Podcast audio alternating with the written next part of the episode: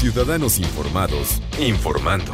Este es el podcast de Iñaki Manero, 88.9 Noticias. Información que sirve. Tráfico y clima cada 15 minutos. Hoy, 29 de septiembre, es el Día Mundial del Corazón y esto eh, tiene muchas razones. Por ejemplo, hacernos notar la importancia que tiene que le demos un cuidado, digamos, eh, como debe de ser, adecuado al corazón. Y es que ignoramos mucho de este tema las personas que no somos médicos o que no somos especialistas y no le damos la importancia que requiere. Pero ojo, porque está de por medio nuestra integridad física, nuestra seguridad, nuestra salud. Créanme, si nosotros como seres humanos no tenemos salud, difícilmente podemos disfrutar otras cosas. Y por eso precisamente agradezco que nos tome la llamada y agradezco que esté con nosotros al doctor Carlos Alberto Guizar, él es cardiólogo de la Clínica de Insuficiencia Cardíaca del Instituto Nacional de Cardiología. Muchas gracias por estar con nosotros, doctor Alberto. Buenas tardes. Hola, ¿qué tal? Muy buena tarde, José. Un gusto saludarte a ti y a todo tu auditorio. Un placer estar aquí. Oiga, platíquenos un poco, por favor, de la importancia que tiene cuidar literalmente al corazón, porque a veces no nos cuidamos como debemos, doctor. Sí, yo creo que eh, el día de hoy que se conmemora el Día Mundial del Corazón es una muy buena oportunidad para poder hacerle saber a la gente que las enfermedades cardiovasculares actualmente son la primera causa de muerte en el mundo estadísticas a nivel mundial nos dicen que los infartos al miocardio o los, accidentes cerebrovasculares, es decir, los infartos cerebrales, cobran más de 7 millones de vidas anuales a nivel mundial. Y estas cifras alarmantemente van creciendo cada año a nivel del mundo. En México no estamos lejos de esta realidad y eh, las enfermedades cardiovasculares también representan la primera causa de muerte en nuestro país. Por lo tanto, todas las acciones que conduzcan a evitar el que una persona o que nosotros podamos en algún momento tener un infarto al corazón, un infarto cerebral o desarrollar las consecuencias de una enfermedad cardiovascular como es la insuficiencia cardíaca, es de vital importancia y es un buen momento el día de hoy para hacérselo saber a la gente. Sí, sin duda. Oiga, doctor, ¿y cómo podríamos hacer nosotros eh, para darnos cuenta que tenemos algo mal, que pudiéramos ocasionarnos algún daño o que tenemos que ir al médico para ver qué está pasando con el corazón, porque es uno de los órganos más importantes. Si no tenemos el corazón sano, imagínese usted, doctor.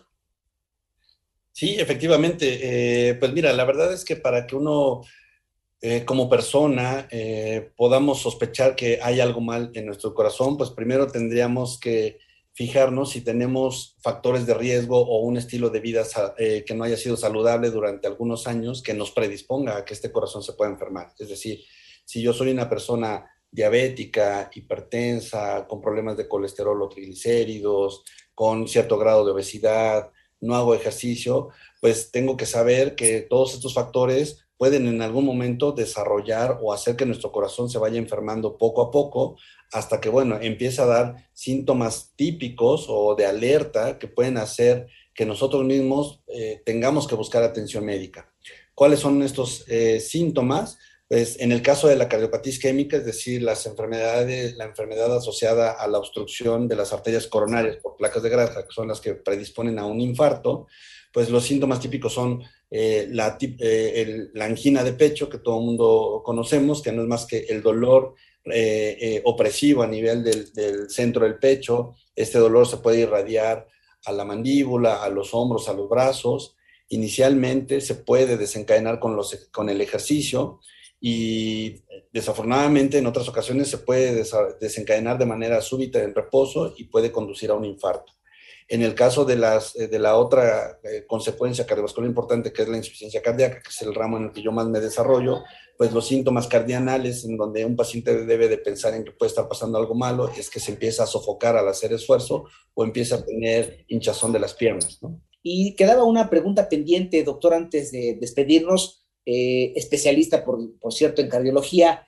¿Qué es una vida sana? ¿Qué es no una vida sana para afectarnos a nosotros mismos el corazón, porque a veces nuestra forma de comer, nuestros, incluso los vicios que pudiéramos tener, no nos ayudan mucho, doctor.